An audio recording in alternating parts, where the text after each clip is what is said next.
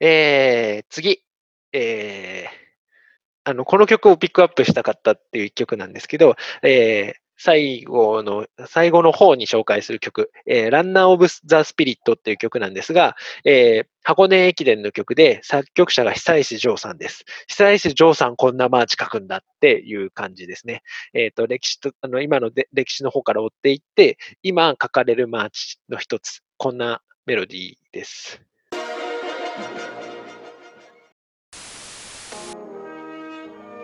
はい。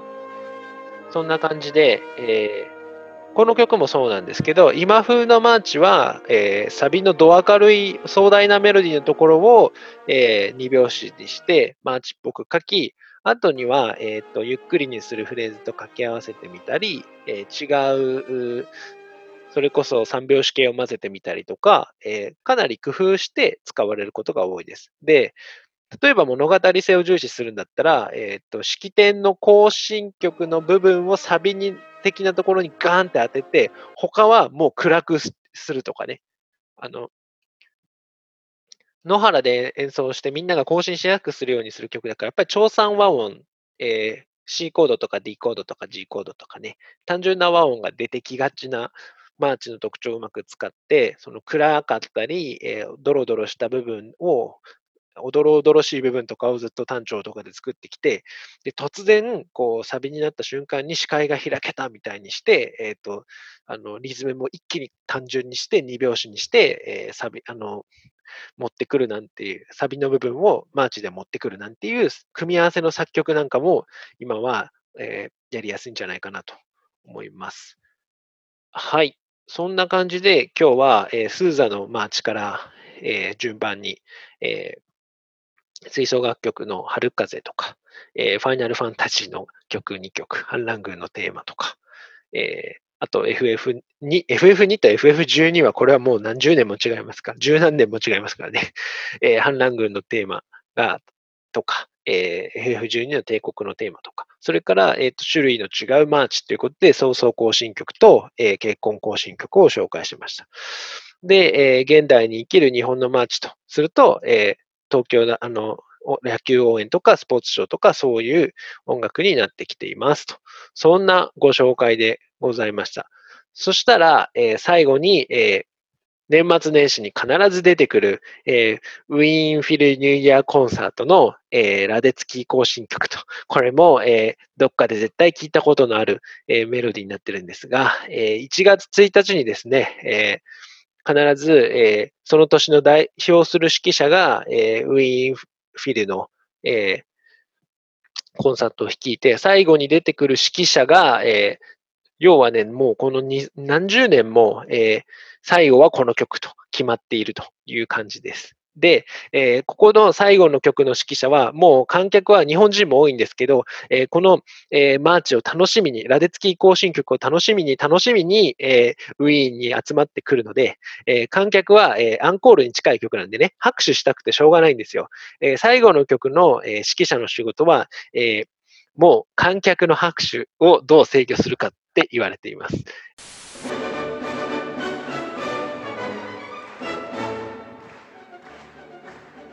ほら、指揮者がもう観客を向いている。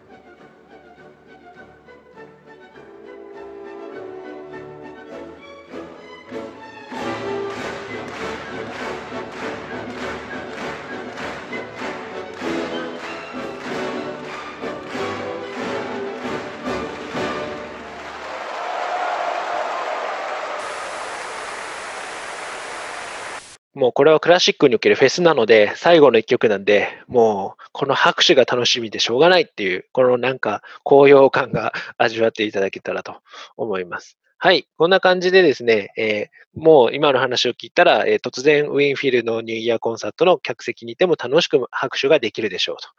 そういう感じですね。はい。えっ、と、ゲームのところ、今日僕ファイナルファンタジーしか紹介しなかったですけど、当然ドラクエも昔からマーチですし、えっ、と、ポケモンだったらルビー、サファイアの頃に明るいマーチが多いと思います。マリオパーティーってマーチの宝庫なんですよね。えー、すごい、えー、好きなマーチがあります。マリオパーティー2とかね、マーチ、美味しい曲がいっぱいありますね。はい。それから、えー、歩く速さじゃなかったり、2拍子じゃなくて4拍子だったりしたら、あ、マーチじゃないのにマーチって名乗ってるとか、えー、そういったことも今日で見破れるようになったかと思います。えっと、作曲として活かしていくには、まあ、こういった背景知識があると、なんかちょっと自分でや作るときも面白いっていう感じにじゃないでしょうか。で、僕もそんなのを活かして、まあね、僕が一番語れるし作れるジャンルってまさかのマーチなので、えー、DTM 界隈で決して流行ってるとは言えないと思うんですけれども、えっ、と、これで、えー、あの、サビでクソ明るいマーチを書いたりとか僕よくします。まずね、こうやって、えっ、と、作曲のためにコードを覚えなきゃとか、DAW のソフトを覚えなきゃとか、えー、あのプラグインいいの買わなきゃとか、ミキシングどうしなきゃとかいうこと以上に、一つ大事かもしれないのは、まあ、えー、もう、あの、こういう楽しい、面白い新しい曲を聴きながら、えー、あの、ジャンルについてとか歴史について知るっていうのも一つの面白い音楽の、えー、まあ、DTM 強くなるやり方の一つなんじゃないでしょうかと。いうふうに思ってます。えー、っと、なんかね、僕今、こういうふうに語れる音楽ジャンルを増やそうとしていてですね、今いろいろ聞いています。このゴールデンウィーク中、この自粛期間中に僕が今はやあの頭の中で流行っているのはレゲエで、えーえー、これはマーチを語る回なので、ジャンボマーチでも語ろうかと思うぐらいですね、えー、一瞬見せますが、ジャンボマーチっていう日本の有名な、えー、レゲエの、えレゲエの DJ がいるんですけど、あまあ、いつか語りましょう。こういうのもね。はい。えー、そんな感じで、えー、ズームだと画面とか音を共有しながらやれるのがいいなと思って、えー、今日、えー、マーチを10曲ばかし一気に紹介する生放送をやらせてもらいました。生放送っていうか、ズームなんですけどね。またこんなのをいつかやっていきたいと思っています。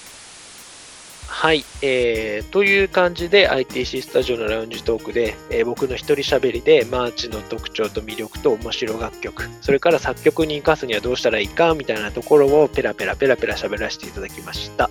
えー、この ITC スタジオラウンジトークは、えー、クリエイターへのインタビュー以外にもたまにこういう企画を打っていこうと思っているので、またまたよろしくお願いします。えー、感想は、えー、今、ズームで聞いていただいた皆さんは、えーと、Twitter の DM とかで引き続きいただければ嬉しいです。はい、えー、こんな感じで、ちょっと、えー、環境も含めてお試しが続いて聞き苦しいところもあったかもしれませんが、どうもありがとうございました。